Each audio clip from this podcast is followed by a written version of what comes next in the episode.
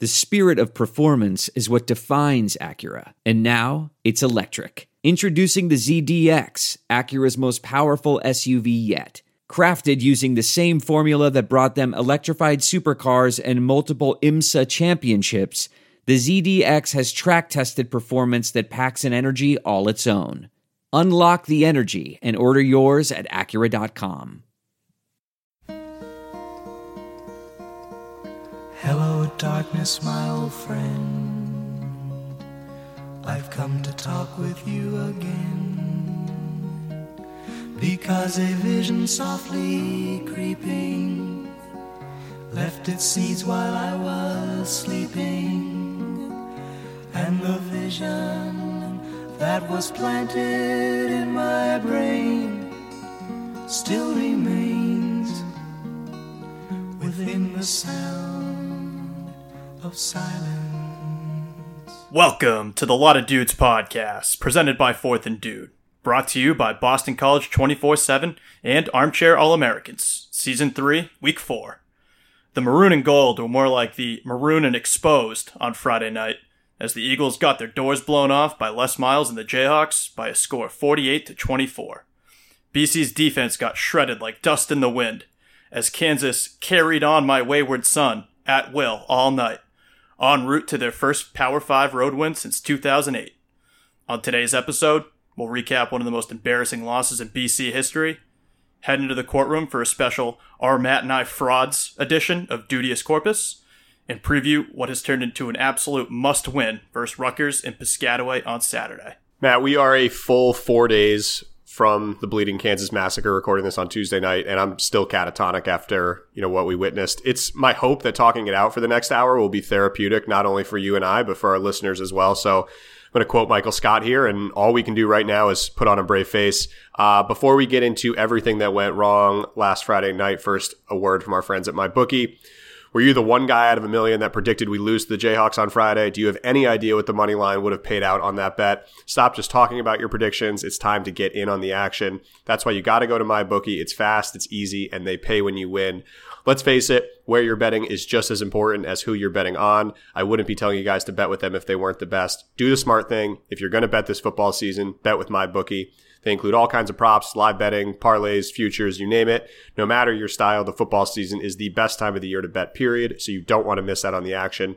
Join now and MyBookie will double your first deposit. Use promo code CHAIR to activate the offer. That's promo code CHAIR. Visit mybookie.ag today. You play, you win, you get paid. Matt, I don't know that it would have provided any solace, but I cannot imagine the action we would have gotten on a adjusted line for Kansas minus 23 and a half. Like legitimately might have been a 10,000 to 1 payout because no one on planet Earth was crazy enough to foresee just how bad Friday night. I was thinking about that. I was I was just thinking about that. I, I not to brag here, but I uh I, I shimmied up the line to the Browns Jets game last night to 19 and a half and you'll note the Browns won by 20, so pretty impressive there by me. But yeah, if someone had taken the 21 point spread and put it on its head and went 24 the other way, I don't know. What is that? A dollar to win 10 million? I, I, I can't. You're, I literally can't even guy. imagine. It's impossible. Yeah, it's an impossible number. So I mean, it, it, and it's one thing to lose, you know, a close game to a potentially up and coming Kansas team, or even like you know, you see teams go down to FCS opponents all the time, and it's it's not a huge deal, right? It, it happens. It's college football. But the way we lost and to get dominated in every single phase of the game by a team that the previous week had lost 12 to 7 to the Coastal Carolina Chanticleers it, you know, even for the, the most staunchest Daz supporters, such as myself, uh, it's it's virtually impossible to defend a, a loss like that. Yeah, I mean, I, I don't want to get too far into the weeds right now, but I think that this to me is just further evidence of Addazio's ceiling. Doesn't mean he was the right guy or, or wasn't the right guy to get us back to a stable program. The recruiting is strong, and we're certainly better than where Spaz left us. But the one common denominator of really his first, you know, six, seven seasons is this one, you know, WTF loss that just comes out of nowhere. This one being the worst of his tenure by far, but, you know, that includes, um, you know, last year at Purdue, which certainly was more excusable on the road, a, a team that was better than their 0 2 record indicated. You know, you look at the 3 0 game against Wake, the Colorado State game, the year we beat USC. I think that was the same year, but it's a clear pattern of just one every year where the team does not get off the bus. And, I, don't know what to explain. Like I don't know how to explain it. The, the the good news of it is that it is nothing new to this locker room apparently, and they always have one game where they don't get out of bed, so they will you know most likely bounce back and and salvage or could salvage a decent year, but you know it's it's incredible that that we're, we're saying that we just lost to a Kansas team that hasn't won on the road at a Power Five program since 2008 or road game period since 2010. Yet somehow this is not uncharted territory for BC fans of the last decade. We allowed we allowed them to score on seven straight possessions. Uh, that's unfathomable against Clemson. Forget about Kansas. And by the way, not seven straight possessions, but all like all over like seventy yards. R- right? Yeah, there was there was you know we didn't turn the ball over. That's and we'll, and we'll, Right. we'll get into the details here. But but no, I mean, and you, you talked about the Purdue game where you know by and large that was just a game where everything that could have gone wrong went wrong. It was on the road. We didn't get off the bus. We were reading our, our press clippings a little too much. I think there was a lot of factors going into that game that it didn't make it excusable, and it was domination by Purdue but this was domination in a different way and and you know it was it was lack of preparedness you know it was it was defensively we just didn't belong in the same field it seemed like every single play we had six guys and they had 14 on the field i've never seen a game you know dating back to it was honestly like when we played Howard is the closest thing I, I can I can think of, um, which was obviously uh, you know that's not where we want to be at this point, and to, to look like that against a team like Kansas, this could be a very long next ten games, and and we'll get into you know what this means going forward. But uh, tell you what, I think you and I predicted. You know, I know I know my pre- uh, prediction was thirty-eight to three. That couldn't have been more wrong. And, it, and it's funny that we didn't even really talk about the Kansas offense last episode. They- we they don't have it. one. Right. This was a team. They didn't. This was a team that, that scored seven points again on Coastal Carolina. We saw that. We said, all right, the quarterback threw for 100 yards against uh, against Coastal Carolina. They lost 12 to seven. This is not an offense that we have to worry about, and uh, we couldn't have been any more wrong than that. And so, so just to get into the game here, I mean, you guys all saw it, but um, it was a, it was a shootout in the first half. And, in the first half, well, not what we wanted to see. Um, it was at least somewhat. I don't want to say entertaining, but it was a good game, and it was it was two teams that were going back and forth. So we got off to that ten nothing lead thanks to you know heavy dose of AJ Dillon and then the pick by uh, by Medi Alatroc. They came back and, and scored pretty quickly after that, and we went back and forth, back and forth. You know, we were pretty run heavy. They were pretty run heavy, and um, it, it was it was two sides that were pretty much moving the football at will. And then just to fast forward here to the the play of the game that really was, you know, with the with what was it, 40 seconds to go, Khalil Herbert, the the running back, just uh, and I don't know what our coverage was on that on that play there, Matt, but that was Yeah. the most unforgivable defensive play I've ever seen in my entire life. Watching so this one, th- this one to me wasn't even like a game plan issue. So they call the run blitz, which I'm, I'm not like a complete X's and O's football guy, but did my research on this play because I just couldn't get over it. They call a run blitz, which basically is you know you're pushing linebackers up and every single gap is covered. So they knew that Kansas was just going to run it into the line and go to the locker room down three, which is basically what their plan was. Somehow this guy breaks through a run blitz, which is virtually impossible. The bigger issue is that as he's 40 yards downfield, our defensive backs are still running downfield with the receiver. Like they didn't realize that it was a run and they were still two guys on the receiver down the near sideline. It was an inexcusable play no matter how you look at it on on, you know, all 11 guys on the field and again, it's it's it speaks. You know, we knew this defense was going to be young and inexperienced and have problems. I think that we were trying to be optimistic on them, but this exposed everything from a talent issue to a coaching issue um, to a development issue and, and everything in between. I, I've never seen a defensive performance as bad as what we saw on Friday night, and I think that one play encapsulated all of it. You know, we tweeted that we, we we do think with an embarrassing loss like this, some heads need to roll. I don't know how high it needs to go, but the bottom line is I don't know how Bill Sheridan is still in a job as of as of today. Even if a midseason firing isn't going to really going to make a difference, we're not all of a sudden getting an injection of talent.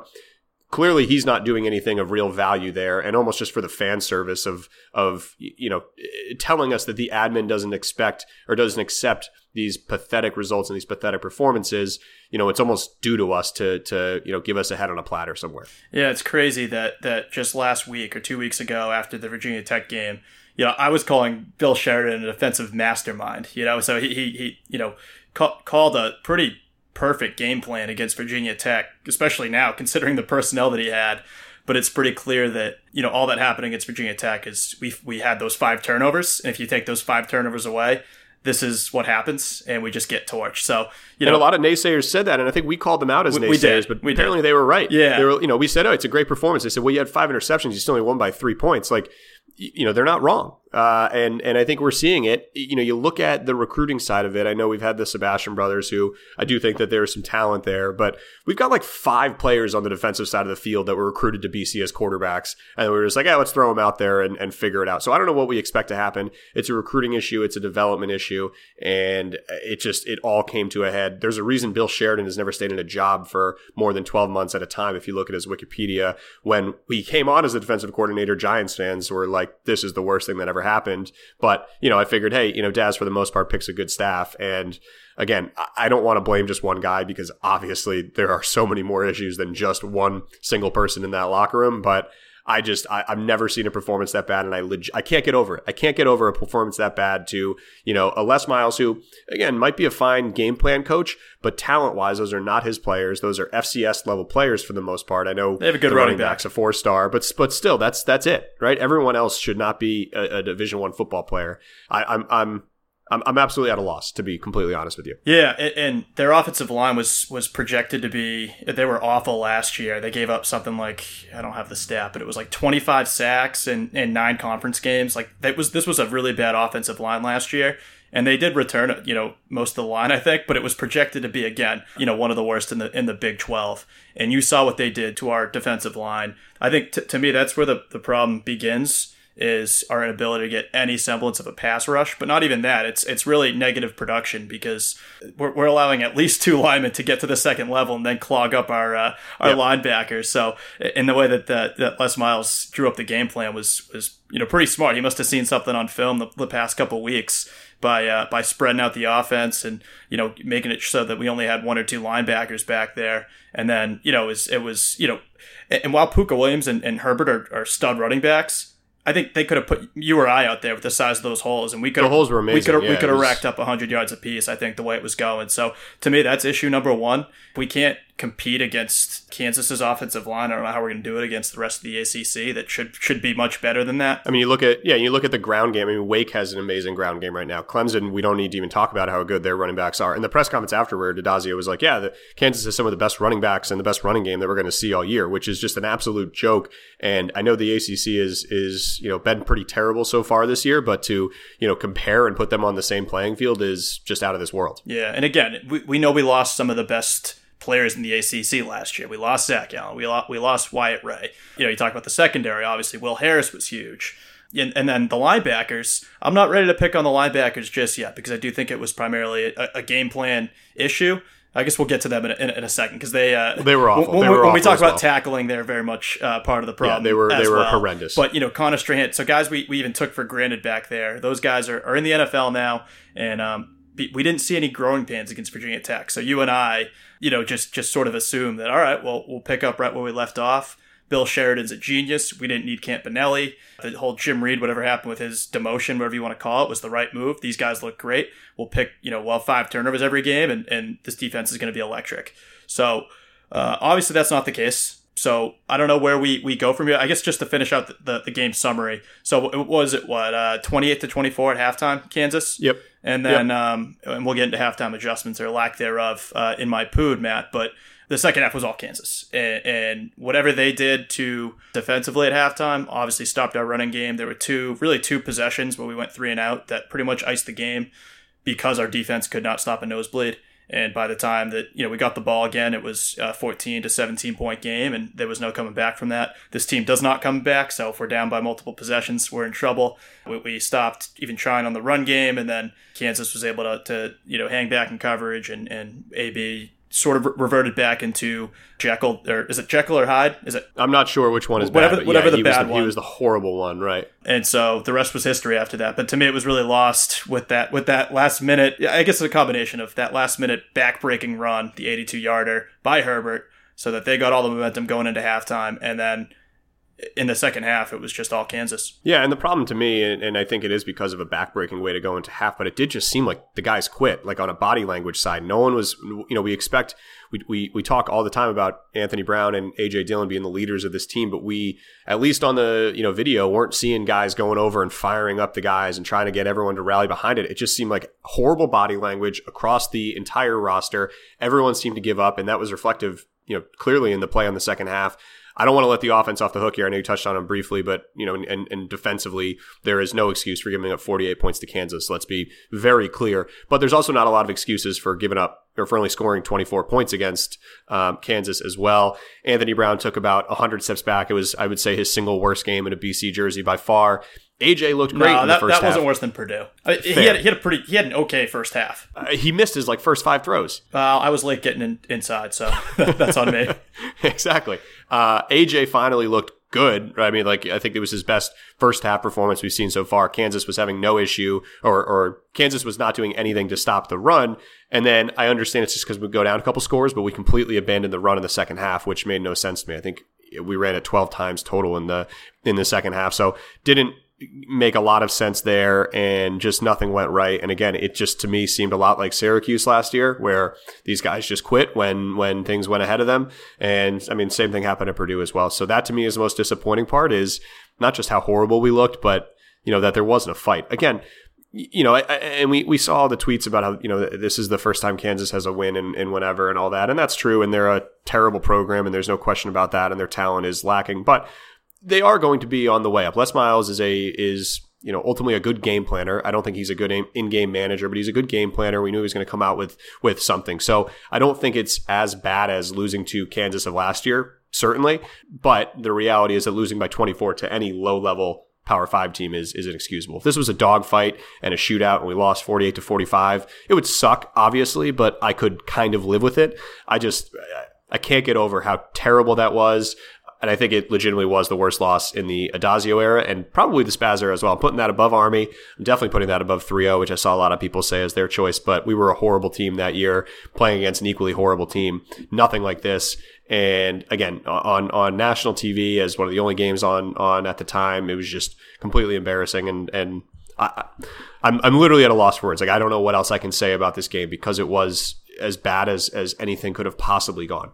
Yeah, uh, you touched on the offense. There was one drive in particular that was just gorgeous by BC. It was uh, it was ten plays, seventy three yards. It, it, resulted in the uh, the Idrizi touchdown over the middle, but it was really set up by I think eight or nine or not. It was ten plays. Eight of those were runs and or running back screens, and Kansas couldn't stop it. And then on the 10th play, yeah, look, right down the middle, Korab Idrizi's wide open because there's eight in the box per usual once we do that. So I don't know why that wasn't the blueprint for the game. Addazio was asked, you know, what changed in the third quarter, and he really focused on the third quarter. And I sort of agree with him on this. He said by the time it was the fourth quarter, we had to, you know, go for it. It was, it was, a, it became a passing necessity at that point. But those two drives in the third quarter where we went three and out, I mean, that those were obviously the dagger. But I don't know why we, I, I don't have the drives in front of me, but if we abandoned the run, we probably shouldn't have done that. Um, I, I, do recall uh, Tony throwing a couple, you know, bad incompletions. So again, I mean, we have AJ Dillon. Their defense sucks. We have David Bailey. We have the best offensive line, or we thought we did. I, mean, I'm, not, yeah. I'm not picking on those guys. No, I think yeah, those I guys those guys played fine. But again, I don't know why we're uh, why we're getting away from from the grounded pound against that front seven that was weak coming in. So agree with you on the offense. And and I guess one other thing in the in the press conference, and I don't want to get in the whole you know whose fault it is and accountability and all that. I'm sure you have that somewhere on your list. But Addazio was basically saying, "Yeah, I don't know why we, we got away from the run. You know, we, we shouldn't have done that. We should have kept at it right, in the right. third quarter. And Zero was, accountability. And I don't know You're if he, I don't right. know if he was blaming Bajakian or if he was just saying, "Hey, you know, I don't know why we did that. You know, we'll do something next time." But uh, that's just something I noted in, in the presser there. I, I think Bajakian's obviously calling the plays. We know that, but uh, it, it, seems like an interesting way to, well, to, voice your frustrations, you know, to the press. He, Hopefully, that, that wasn't he, the case. He threw, Right, he was three, and, and and and again on that running play like that we talked about, he threw the entire defensive unit under the bus as well. Which again, let's be clear, like it absolutely was their fault. But he was saying like I've never, it was a bizarre play. I've never Yeah, seen he- defensive he, backs he- running with he it. said the same thing about Sheridan's call, and I think you, you said you said it earlier, right? That was re- kind of a strange combination of the, the run blitz and the and the man coverage. Which, yeah, wasn't even. A, I mean, I guess, but it that was more of an execution issue. But look, when you're the head coach, you're the CEO of the program, and ultimately every issue rolls back to you. I think throwing people under the bus is honestly kind of a pathetic look, and and almost kind of like you're trying to save face here. But I mean, I think we again, it's been seven years of this, right? Like we at a certain point, he's the common denominator here, and and no matter who the OC or the DC is. These issues continue to happen. So I've yeah, never seen I- a game like this in my life under No, under I under, Of under, course, under is- Jim Reid. So I mean, uh, focusing just on the defense, like I've never seen a, a BC defense play that poorly in all my years watching. And we had some really bad defenses. You go back to 2016. Remember, we lost by 50 to everyone we played. That was a somewhat good team. I think Virginia Tech beat us 15 to nothing that year. Yep. That defense was not nearly as bad as what we saw. Uh, No. fr- Friday night It wasn't even close. And I don't know- I It's don't- I- it's, I- it's game three of Bill Sheridan. I to me, I don't know why why you don't give the reins back to Jim Reid immediately. Just because we can't have that happen again. If it's happening to Kansas, I I'm legitimately terrified of what Clemson's going to do to this team. They'll put up hundred. Yeah, I think you're absolutely right. Uh, I want to move into our usual segments, dude poo, dude of the week. Dude, I'll start first. Obviously, there was nothing on the football field positively to talk about, so I'm going to give this one to myself, and I'm going to say, in general, uh, growing up and handling things somewhat more maturely. I had a tweet around New Year's that said something along the lines of, "My New Year's resolution is to stop getting so worked up over such a consistently disappointing athletics program." And I was not perfect, but I definitely handled last Friday significantly better than I would in years past. Certain number one is no drunk emails to Martin. That's just absolutely huge. No overly aggressive tweets. Hey, Matt, a couple things that I- I, I- thought were very reasonable. I met Martin on Friday. Did you see that? I- yeah, I know. Which, by the way, there might be a curse now. We're zero and mean, one when I meet Martin. We Jarmond. have to blame this on something. We are 0 1 since Fourth and Dude met Martin Jarmond. Um, He's a stud. But again, He's an absolute beauty in real life, though. Just just for the yeah, record. that's again great. But uh, you know, what have you done for me lately? oh come on, relax. I'm just, I'm just saying. I think overall, I kept it very level headed. You know, I just, I, I said it was embarrassing. I, I kind of kept myself very calm. I paid the bill. I put my sweatshirt on inside out, and I quietly walked home. It's possible that I'm not actually handling things better. I'm just internalizing and bottling it all up. And when we lose to Rutgers on Saturday, I'm gonna, I don't know, like what's gonna happen, but. You know, for what it's worth, I've, I've, I think that I've handled things better. So credit to me for again handling things more maturely. I'm married now. I'm pushing 30 almost, not quite yet. So I think overall there's there's you know certainly progress there, which is really the only good thing I can take about this. At the end of the day, we can't control what these 18 to 22 year old kids do, so it's not healthy for us to you know get overly worked up when they disappoint us, which they will do at least once a year. Yeah, that's pretty good, man. And I, I think it's that's part of growing up. So I'm, I'm glad that you uh, that you said that. I think we can all learn a lot from that. Um, Thanks, Matt. Matt, I'm going to use my pood to touch on all the on the field issues that I identified watching the film back the other night. Um, I have about three pages of this. I'll try to keep it to less than that. Um, Thank you. So just cut me off when I've gone uh, when I've gone over time here. But uh, t- to me, there's really there's really four main issues that I that I can see based on the game, and and I guess my pood being, you know, Daz said in in the press conference that a lot of this is fixable.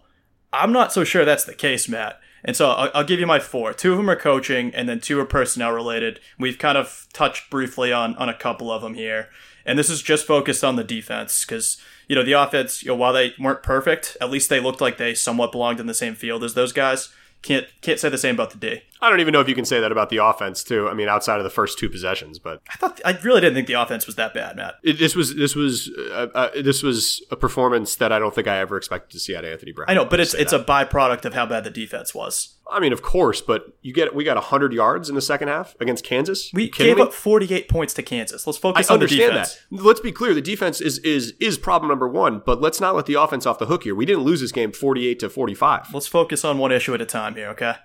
All right. So the first issue uh, is the general lack of defensive preparedness uh, in the game plan. It was pretty clear that that Les Miles saw a lot on film. He identified our, our issues and, and drew up a you know great game plan. He realized that hey, you know they don't have a Power Five level D line outside of Tanner Karafa, so I'm going to spread it out, force the linebackers to the outside, and oh by the way, this team also stinks at tackling, so I'll let my I'll let my playmakers do the rest.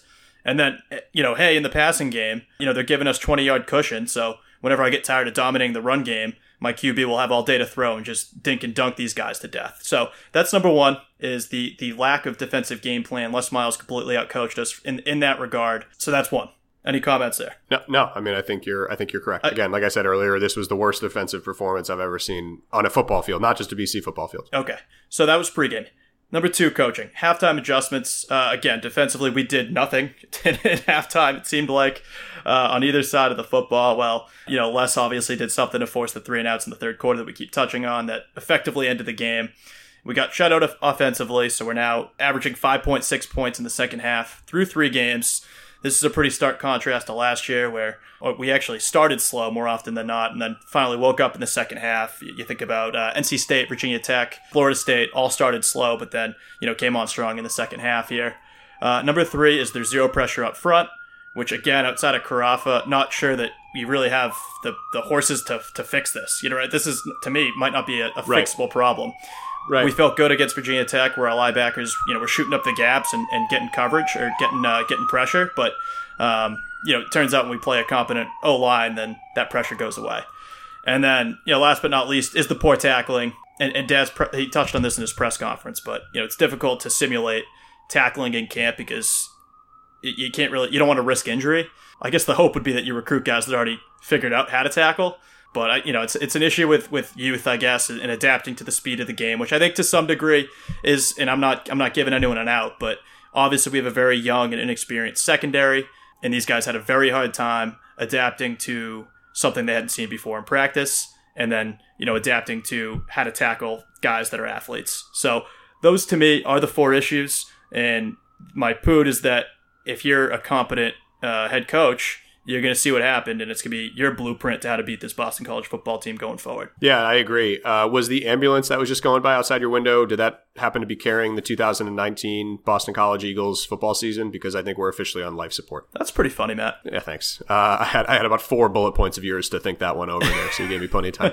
uh, I'll go for for my pood. It is everything, like you said. There's not a single good thing to take out of this game. Uh, but if I have to boil it down to one thing, I'll take I'll go off the field. The main one is is that this was on a Friday night. So not only is it only, you know, one of the what, two games that were on at the time, so everyone in the country notices, but then you have all day Saturday to just stew on the loss while watching other teams not be completely terrible. So just adds to the uh, you know adds to the embarrassment. If we were to slip this in at like a noon on ESPN three on a Saturday, I think you can live with it a little bit more. But if I just see another you know tweet or article or Reddit CFB post about the the historicalness of this of this loss, uh, I was going to absolutely lose my mind. So that to me in a in a evening of terrible, terrible, terrible things, the fact that this was again, I guess good thing that 50% of the country doesn't get the ACC network, but the fact that the vast majority of the country this was on national TV for and one of the only games on the schedule just really, really, really adds insult to injury here. All right. You ready to get positive? Uh, I guess. That was 27 minutes of negativity. We're officially done. We're moving on. Are we? We're done. I don't know. I might have a couple other things. Here's my dude. Every okay. single team, unless you go undefeated, every single team loses a football game. Isn't that true, Matt? Yeah, but we were going to go 15 and 0. Every good team in particular not every good team, but a lot of good teams. There's precedent for losing a what the F game. And so I did some research on this. This is my effort to spin zone the loss and try to pretend it's not not as bad as it was. So I'll run through these quickly, Matt, and I'll tell you, this could actually turn out to be the best thing that ever happened to us. Um, okay, so let's, let's hear it. 2000, uh, 2007, uh, University of Southern California versus Stanford, who had gone 1 11 the year, the year before. Very similar to, to our situation. They were a 41 point favorite. Uh, USC loses, but they uh, finished 11 and 2 and won the Rose Bowl, which I think we would take. Okay. 2007, Michigan versus Appalachian State. That's obviously very well known. Michigan goes 9 and 4. They won the Citrus Bowl. You see a trend here? We're winning big time bowl games after bad losses. Yeah, interesting. Okay. 2010, Virginia Tech. They lost to James Madison. They then ripped off 11 straight wins to win the ACC. And then Ohio State does this every year. In 2017, they lost by 30 to Iowa. And then last year they uh, lost to Purdue, also by uh, 30 29. And then they ended up going 13 and 1 and won the Big Ten and the Rose Bowl. Urban Meyer said after that one that it was actually a good thing because it exposed all the problems they had and allowed them to fix it when, you know, and, and it sort of uh, it galvanized the team the rest of the year. So that's my spin zone on this. This was actually a good thing, and this team's going to figure it out for. for in this, it's not conference, man. Who cares? It's it's practically preseason. I agree with you. I agree that it does not matter. I agree that it does not matter in the in the grand scheme if the goal is the conference play. But the reality is that our goal is just to get to eight, nine, ten wins. So it does matter for that. This is like a freebie that we that we completely missed out on. Again, I was saying with people after the game, it would be very BC and very Addazio to you know, lose this game and drop another bad one and then, you know, be sitting on six wins and beat Notre Dame when they're like number two in the country and some shocking upset on the road, you know, to get us to seven wins. It's just kind of like the universe finds a way. If we said if we said two and one and one of those games was, was against Virginia Tech, I think we we take that, right? So just trade Virginia we, Tech. We would take two and one. Kansas. I, I I mean, yes and no. Yes and no. Again, I'm with you that it exposed a lot of issues, which is not a, always a bad thing, except now opposing teams can game plan against it. And now it's really a question of who's a better game planner, the coaches we're going against or the coaches on our side that can fix our issues. So we, that I think is. We also said that these ga- these games against the Cupcakes, the Richmond Rutgers, uh, or sorry, Richmond Kansas Rutgers stretch, it was not going to go according to plan. There was going to be some adversity. We didn't predict adversity. I didn't see a 24 point yeah, loss. I mean, not, I didn't see a 48 point swing, but not quite to this extent. And as we'll get into, I was way more concerned about Rutgers for a variety of reasons.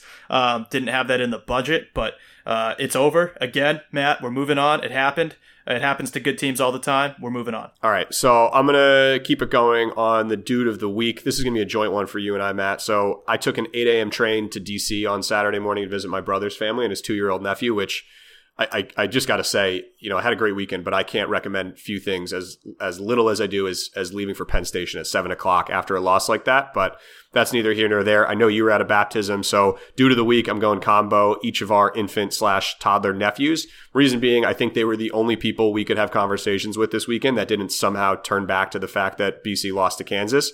It was literally like a game of six degrees of Les Miles for the entirety of Saturday and Sunday, except when talking to these two little people who were probably just too young to string together a, a, complete sentence. But big shout out to those guys. They say there is no medicine like a child's laughter, Matt. And in this case, there was no medicine like a child who couldn't comprehend or discuss the fact that a receiving votes Boston College team just lost by 24 as home 21 point favorites to a Kansas team that has won road wins since 2010. Yeah, wow. I, yeah, Matt, I hit the trifecta this week, and I, I got up to Boston, played golf in the morning. Shout out to Granite Links, beautiful golf course. I, I, did you see my tweet? The number, the number twenty two, Flutie. I did, Matt. Good tweet. I think Doug. So he hasn't checked his Twitter in a while. That's why he didn't retweet it. But I think once he does probably. get back on, he probably will give the, yep. the delayed retweet. So although now is that the curse is playing a 22 on game day? Like something went wrong. There was point. there was there was a failure, and we didn't like I didn't wear game day polo on Friday. I hate to admit that, but I think that might have played a part. There's an issue somewhere here that we need to kind of just go back kind to what we were doing. Re- retrace our steps. Yeah. So, exactly. so I did golf course.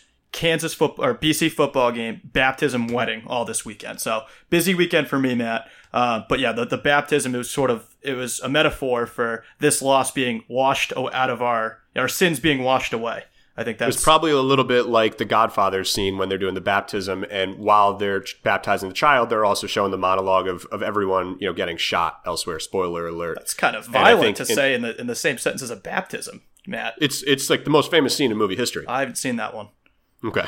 So rent it. Rent uh, it from. Go to your local blockbuster tonight. so my my dude of the, recommend my dude of the week, Matt, is CJ. It's Rutgers week, Matt. It's Rutgers week. You have to know The Sopranos and you have to know The Godfather for Rutgers week. My dude of the week is CJ Lewis. Uh, one of the bright spots of the football game was the Philly special play, uh, run to perfection.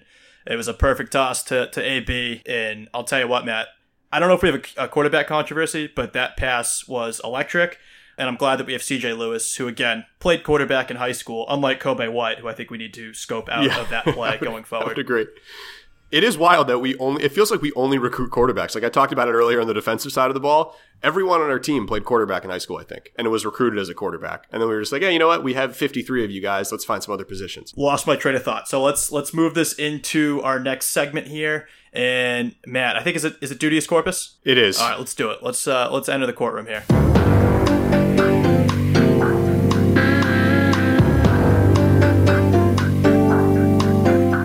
So for Duteous Corpus, we're going to do a special hearing edition with regards to how bad Matt and I are with our predictions. In the, in the, the, the Chancery Court. That's where we're doing this one. Chancery Court. Yep, exactly. Um, in Delaware. The ACC, the ACC is the worst conference in football already, so we're not even putting them on trial. They've already been convicted and just had a horrible weekend. So instead, we are going to talk about Matt and I and our terrible predictions and statements we've made throughout the very short season so far that seem to have already come in and, and bit us. So, Matt, do you want to start? We'll just bring up a couple statements and we'll and we'll rank them from from felony to misdemeanor to you know I don't know what other other legal terms Death- you want to throw in here. I, Matt, I might get the death the death penalty I for think this so one too. Hey, Matt, this is quoting me from after the Virginia Tech episode.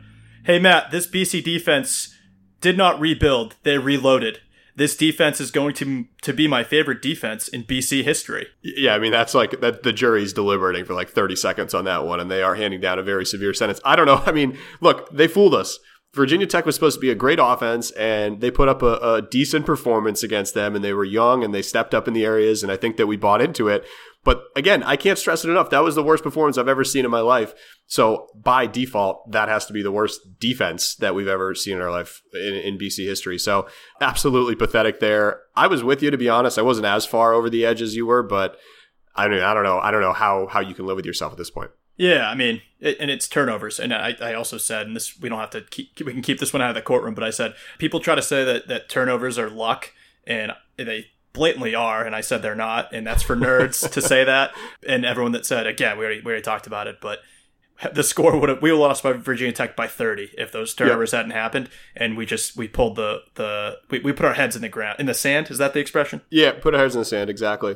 Okay, let's uh, let's keep this moving here, Matt. I'm going to fire back as a rebuttal any of your statements that include Anthony Brown and Heisman in the same sentence. Yeah, and again, I you know we've seen, like you said earlier, Jekyll and Hyde throughout the course of his career, but this was the worst version of the Hyde that we've seen so far, and it's just really disappointing. We know that he has the talent, and we know that he has the ability because we've seen it on display a hundred times, and we've seen him lead a phenomenal offense a hundred times. But for on national television against a pathetic defense, really not be able to do anything except outside of like two or three throws and one great touchdown catch it's just incredibly frustrating. Like this was, I think, coming into the year, and Daz said it too. He was okay with, you know, he knew we were going to give up a lot of points on defense, but he figured that we had the offensive firepower to win in these shootouts.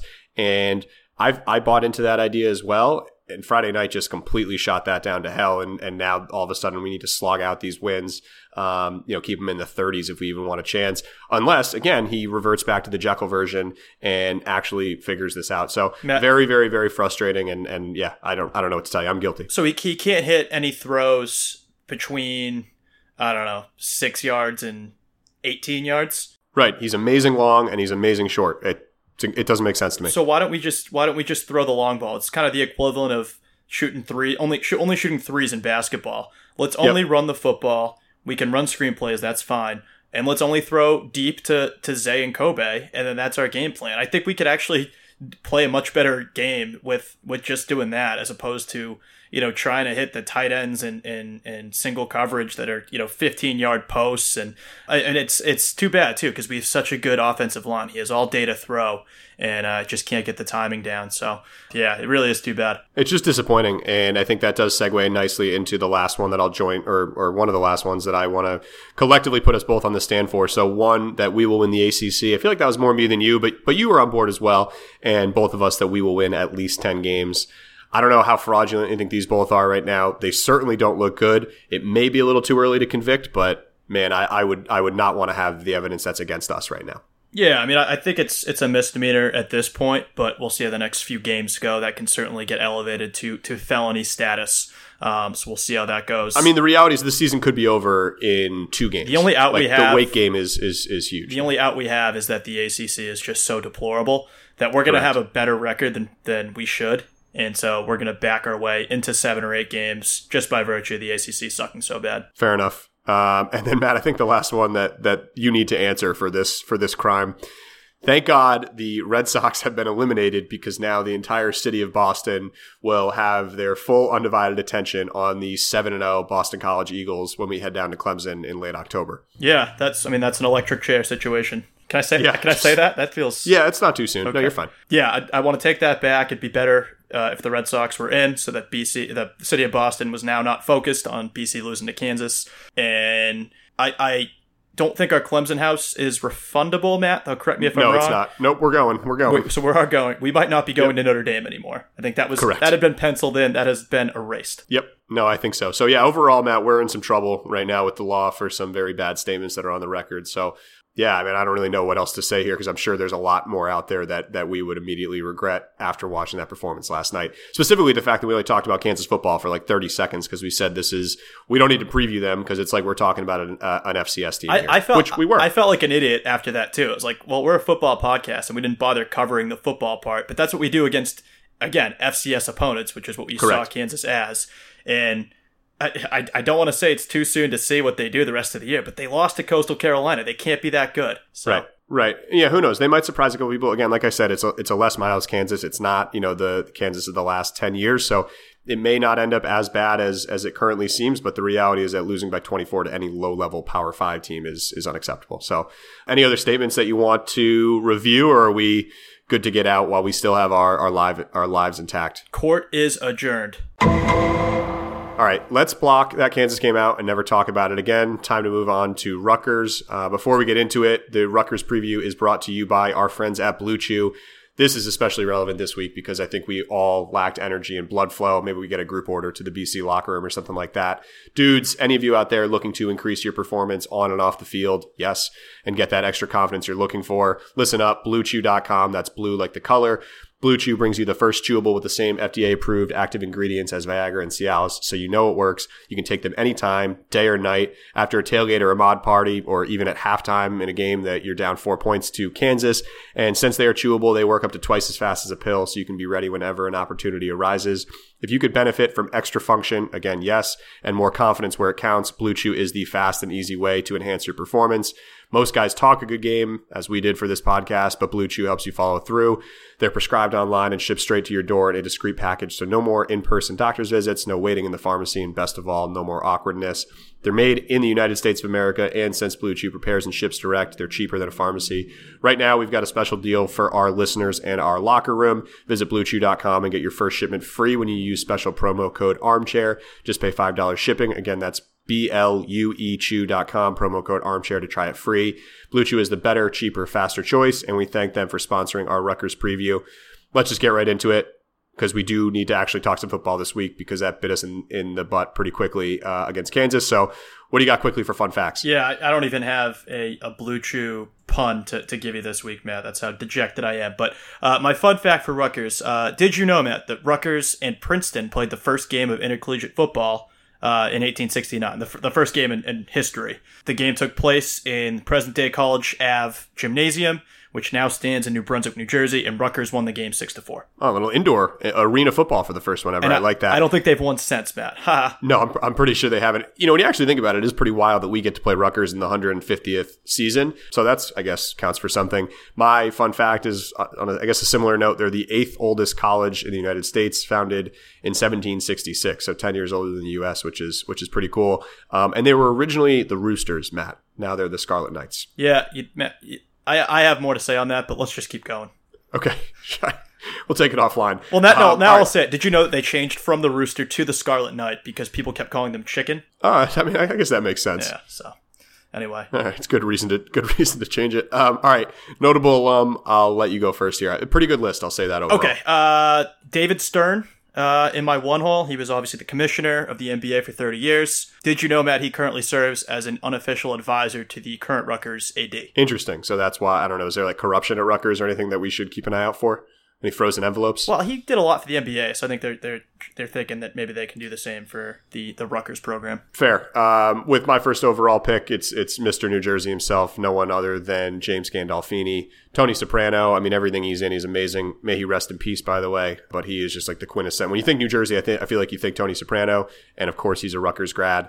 For the third pick, I'm gonna go with I'm gonna go with Tom Emanski. No way. For anyone, yeah, for anyone who played baseball growing up, or even just had a TV for that matter, we know all about Tom Emanski and his fundamental video. Who was his big MLB? Uh, back to back to back championships. yeah, ex- Uh, exactly. All he did, I think, I think Fred McGriff was a Yes, big the spokesperson for dog. him, right? Yes, you yeah. So Tom Emanski, I mean, he's just he's. I don't know if he's in the Baseball Hall of Fame, but he probably needs to have his own wing. Every fundamental that has ever been taught in the game is is thanks to our friend Tom. So that's a that's a really really really strong alumnus to have. Yeah, that's uh, one of your best alumni you've ever produced. Um, Thanks, I will say it's fitting for this week because we do need to focus on the fundamentals of tackling for our upcoming Great football point. game. Uh, I'm surprised you didn't go with your girl Elizabeth Warren. Um, I'll go with her in the four hole. She is Native American. Um, and then the five hole, Matt, we'll go with Carli Lloyd.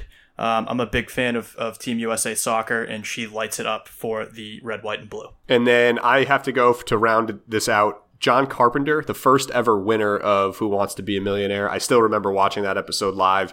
Absolutely electric. He didn't get a single, uh, he didn't have to use a single lifeline throughout his run to a million. Once he got to the million dollar question, he used his phone a friend to call his dad to basically say, Hey, dad, I don't need help with this. I just want to let you know that I'm about to win a million dollars because the winner, or the, you know, answer of the question, I think was FDR was the, was the answer we were looking for. Although that could be wrong. It was a president was, was the right answer. But yeah, first ever winner, Regis Philbin, back when game shows really were what, what was, what was hot in the streets in the United States, which was just a great time in, in our history. So, um, that's my sixth. And then for honorable mentions, Matt, of course, they have one astronaut, uh, Terry Hart. Uh, yeah, cool, Matt. I don't have any, so let's keep The founder moving. of ESPN as well. I figured, I figured you would have that. They're the founder of ESPN. I, yeah, I saw that, but I don't think that's right. I thought it was uh, I thought it was someone else, so I didn't I didn't. You're thinking Chris. Berman. You're thinking Chris Berman, but it's Bill Rasmussen. Did you ever watch The Weakest Link? That was a great game show. Yeah, that was again during the whole game show run. It was the weakest link. There was 21, Greed, uh, Who Wants to Be a Millionaire, and there's probably 15 other ones that I can't think of right now. But yeah, that was like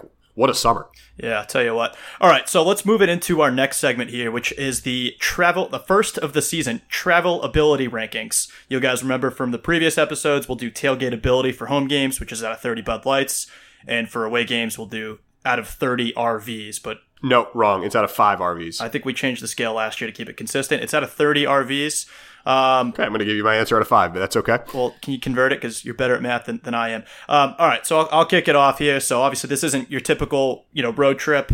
We, we've our crew has done, you know, Raleigh and Charlottesville, and um, you know, a few of those, and it's, you know, you really make a weekend at it. You get that, you get down there Friday morning. This is a different situation. This is, I think, a, a party train ride is, is the plan. So we're all taking trains from either New York or Philly, wherever we're coming from, and you're literally going to New Jersey. So it's not really a, a destination road trip, I guess. One note I have, Matt, is did you know there's a Brewfest beforehand?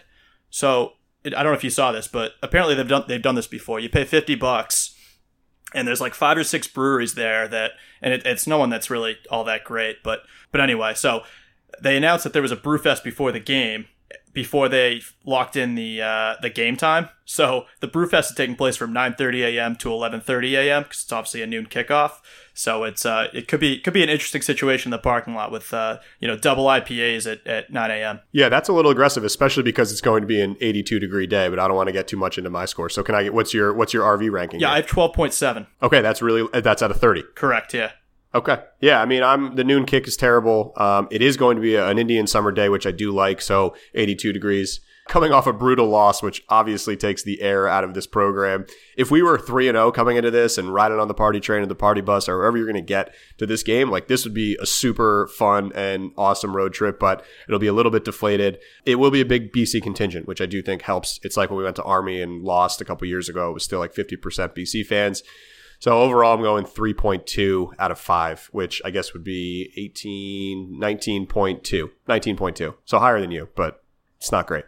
yeah, showing off on the math. I can't check that, but but yeah, so so not you know obviously it would have been better if, if we won and we were you know potentially on the road to four and zero, but it will be a fun day for the boys nonetheless. All right, so let's get into the football here.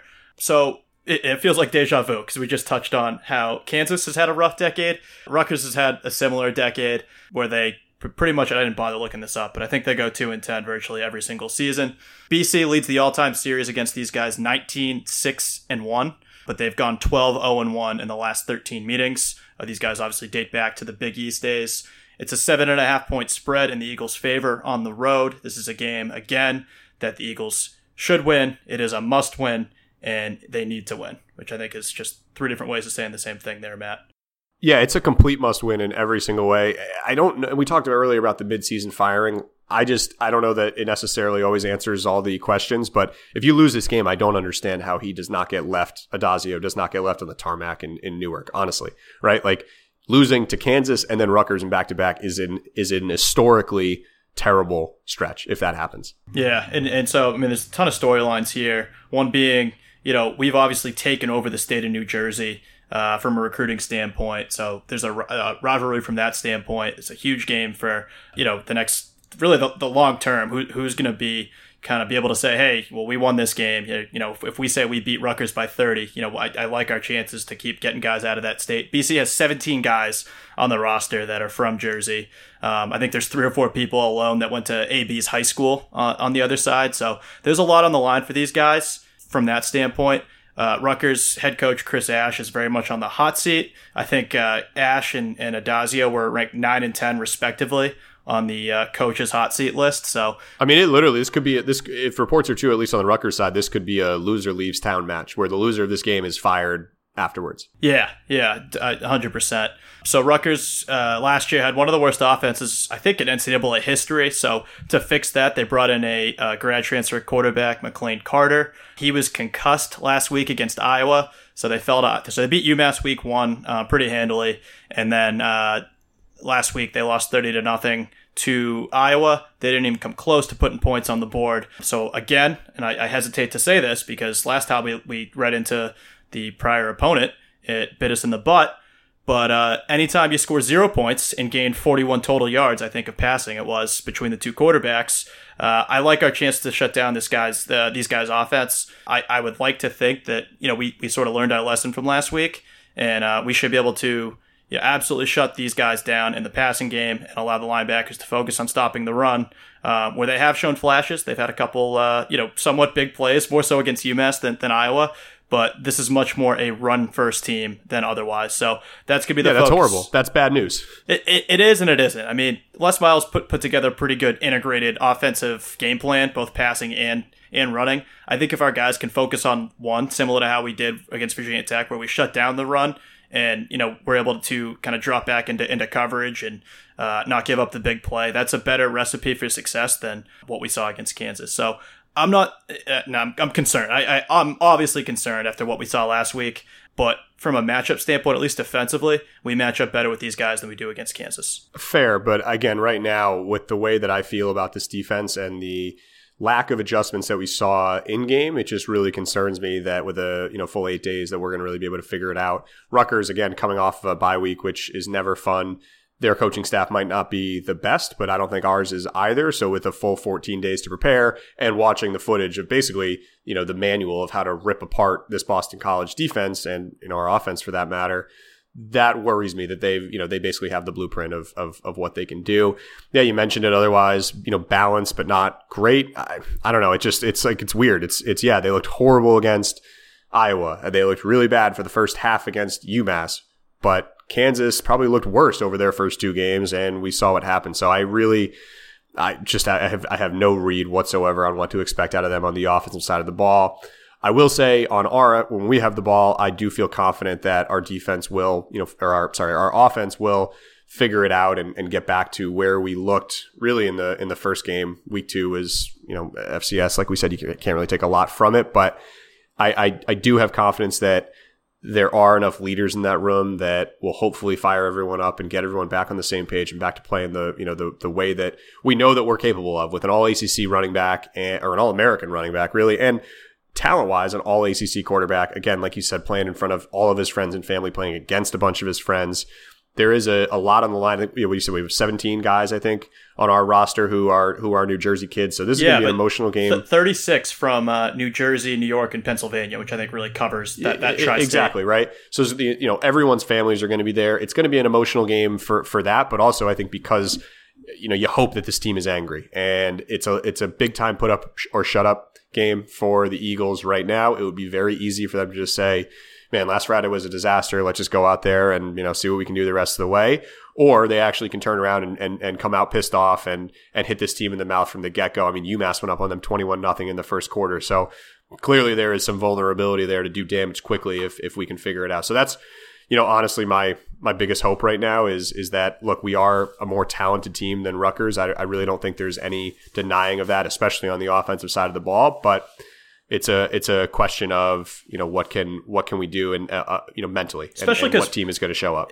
And and yeah, I mean from a from a talent standpoint, and we don't we're not great at recruiting, right? But this is the one area where we've gutted their state. We've take we've poached every single good player from the state of New Jersey, and they're they're left with the leftovers. So these are our our team is vastly more talented across the board than these guys. So uh, you, you, touched on a couple things. Uh, they do have one you know big time playmaker or potentially a good time, a big time playmaker. Uh, this guy Blackshear, that sort of he seems like this Percy Harvin esque kind of guy that uh, Raheem is- Blackshear is a phenomenal running back. Name, yeah, by the way. it, it is. I agree. Where he's, you know, he's a running back, but he's also very heavily involved in the in the wide receiver game. So he's a guy where if we haven't figured out the tackling issues from last week, and I don't think that you really can in a week, um, so that's one one concern. But he's a guy that can make people miss. So um, something to watch for there. But yeah, offensively, I don't really think that there's a ton we need to fix. I think we just need to play to our strengths, which is our line, which is AJ Dillon and, and David Bailey. And I was joking around earlier, but you know, this should be a 70% run heavy game. And if fans have an issue with that, then you guys are dumb. I mean, Yeah. this is a team that we should we saw it, right? We saw it. We, we are better when we run. we should period. I mean, absolutely bully these guys. And I said it when we played Richmond. You know, the beauty of, and, and this didn't age well, but I said, you know, the beauty of having a guy, a talent like AJ Dillon on your team is that you're never going to lose to inferior opponents. And again, that, that was We should have put. We should have brought that to the courtroom too. Huh? yeah, that's that's borderline a, a felony in its own right. But uh, no, I mean, it, but it's it's it's true. I mean, we should be able to, to stick to the BC game plan of wearing these guys down, and as long as our defense can do something productive, anything productive, force force a turnover, get a stop, then you know we can rely on that game plan and, and keep the lead and uh, and continue to wear these guys down. So you know, no matter what happens with with AB, you know we can stick to our guns, we can stick to that line, stick to Dillon, and uh, I'm hoping Dillon has has an, a, another breakout performance. What's lost in all the the BS from last week was he had a really really good game. You know, he Yeah, racked if up. we, if we kept going in the second, if we if we had a lead and kept going in the second half, you would have had like an all time all time game. Yeah, I mean, he's not having a bad season, but we are waiting for him to explode in, in the way that, Right. that he can. So, um, again, heavy diet of Dillon, get Bailey involved in the screen game. I think that's an awesome one two punch. Wear these guys down and do not, do not, do not lose this game or we become a laughing stock for, I don't know, the next decade probably. Yeah, this this would be a loss. I mean, last week's uh, already set us back a little bit, but losing back to back these games would I think legitimately set our recruiting momentum and our fans' interest and donations and everything else you want to say back like a solid decade. Um, so this is just an absolute cannot lose under any circumstances whatsoever, or. I, I really don't know what, what will come of it. Again, like I said, I don't love them coming off of a bye and having a full 14 days to prepare. Though I'll say on the BC side, with how bad of a game plan we put out, it wouldn't shock me if like we were looking ahead to this one. Well, I said that, I said that last week too, right? But I didn't really get that sense that we were looking ahead, right? It was more that It just we was just a horrible game plan. No, I mean I don't know. yeah. So maybe the coaches were a little bit, but I, even that, I'm, I, Right. I, I don't know, man. I mean, And again, you know, I'll say right, like we, we say as fans, well, it's Rutgers. Why are you going to look at to Rutgers? But we talked about it. Right? Thirty six kids have a homecoming game, so maybe there is a little bit of like, uh, look, I'm psyched. Like I'm looking forward to this. I have a lot of friends and family. I've been, Absolutely. I mean- you know, trying to get tickets all week. Again, we're dealing with 18, 22 year old kids Yeah. here. Let's not forget that. I was just gonna say, like they're I played- emotionally, I, I don't blame them. And, and again, it's soccer, so it's not exactly the same. But in high school soccer, like when I played, little different. when I played against other towns that had kids from my club team on it, obviously that was a game that I had circled on my calendar. It's just the way it is. So um, it wouldn't shock me if, if yeah, part of it was we were looking ahead, and I, I said it last week. It's you know, is is Kansas a trap game for Rutgers? I don't think that's the full answer, and I, I, I hope it is, and hope it's not. You know, we just suck. But but anyway, so well, we'll find uh, out soon enough. we, we sure will, Matt. So, all right. So I'll roll it in my prediction. Prediction. I think these guys are pissed. I think that last week was an anomaly. I have to think that because I don't know. I I, I need to stay positive for, for what else is there to live for if we don't? Yeah, and and and I think we honestly might cancel the podcast. We we joked around last week. Um, if we lose we to Rutgers, two and two you, podcast. you will not you. you. will not hear from us. That's Yep. there's just nothing to gain there. Um, so I, I got the offense being pissed. I got the offense, uh, you know, overcoming the the defense's shortcomings, and I think Rutgers will put up points because I don't think that some of the issues we saw last week are fixable in a week. But I hope those those guys prove me otherwise. So I have 48 to 21, but I don't feel good about it the whole way. Yeah, I, I'm with you. And actually, while we've been recording this, I've been cl- I've been slowly, like every couple minutes, ticking up my number for the uh, my prediction for Rutgers score because I, again, just talking about how bad the defense was. I think I originally had them only scoring like ten, and I just realized that's absolutely absurd. So uh, I'm with you on the offensive side. I, I really do think that they're going to explode and get back to the team that we expected to see at the start of the year. But the defense, I, I just again I can't expect really too much out of them right now. Again, we are basically on the exact same page. I'm going BC 45, uh, Rutgers 24. So the exact same margin of victory there, just three points less all the way around.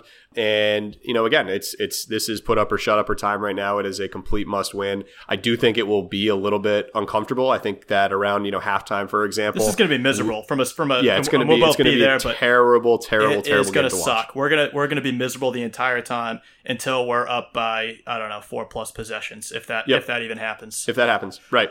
So yeah, I mean, we'll see. It's it's it's it's wild to say this. If you told me three weeks ago I was going to say this Rutgers game is the is the most important game in the last you know few years, I'd, I'd tell you you're crazy. But this is a, a, literal like program restarter if we if we lose on Saturday. So no pressure, I guess. Thanks again to our sponsors, Blue Chew and MyBookie, BlueChew.com, promo code Armchair. Again, please, if you're on the football team, I, I recommend looking into that. Uh, and when betting on the Birds to pick up the pieces this weekend, head over to MyBookie.ag and use promo code Chair.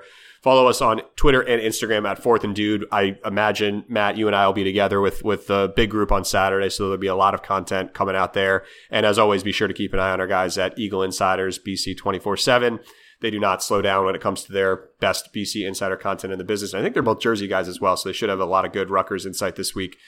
Hope to see everyone in Piscataway on Saturday. We still have about 200 koozies to give away, which after Friday's performance seems like kind of a waste of money, but who knows? Maybe these guys will flip the switch the rest of the way. Um, and I do want to give a shout out to all the listeners we ran into on Friday night at Dewey's. I know it was a terrible evening, but it was great seeing all of you and, and hope to run it back with a better result on Saturday. Thanks again for listening.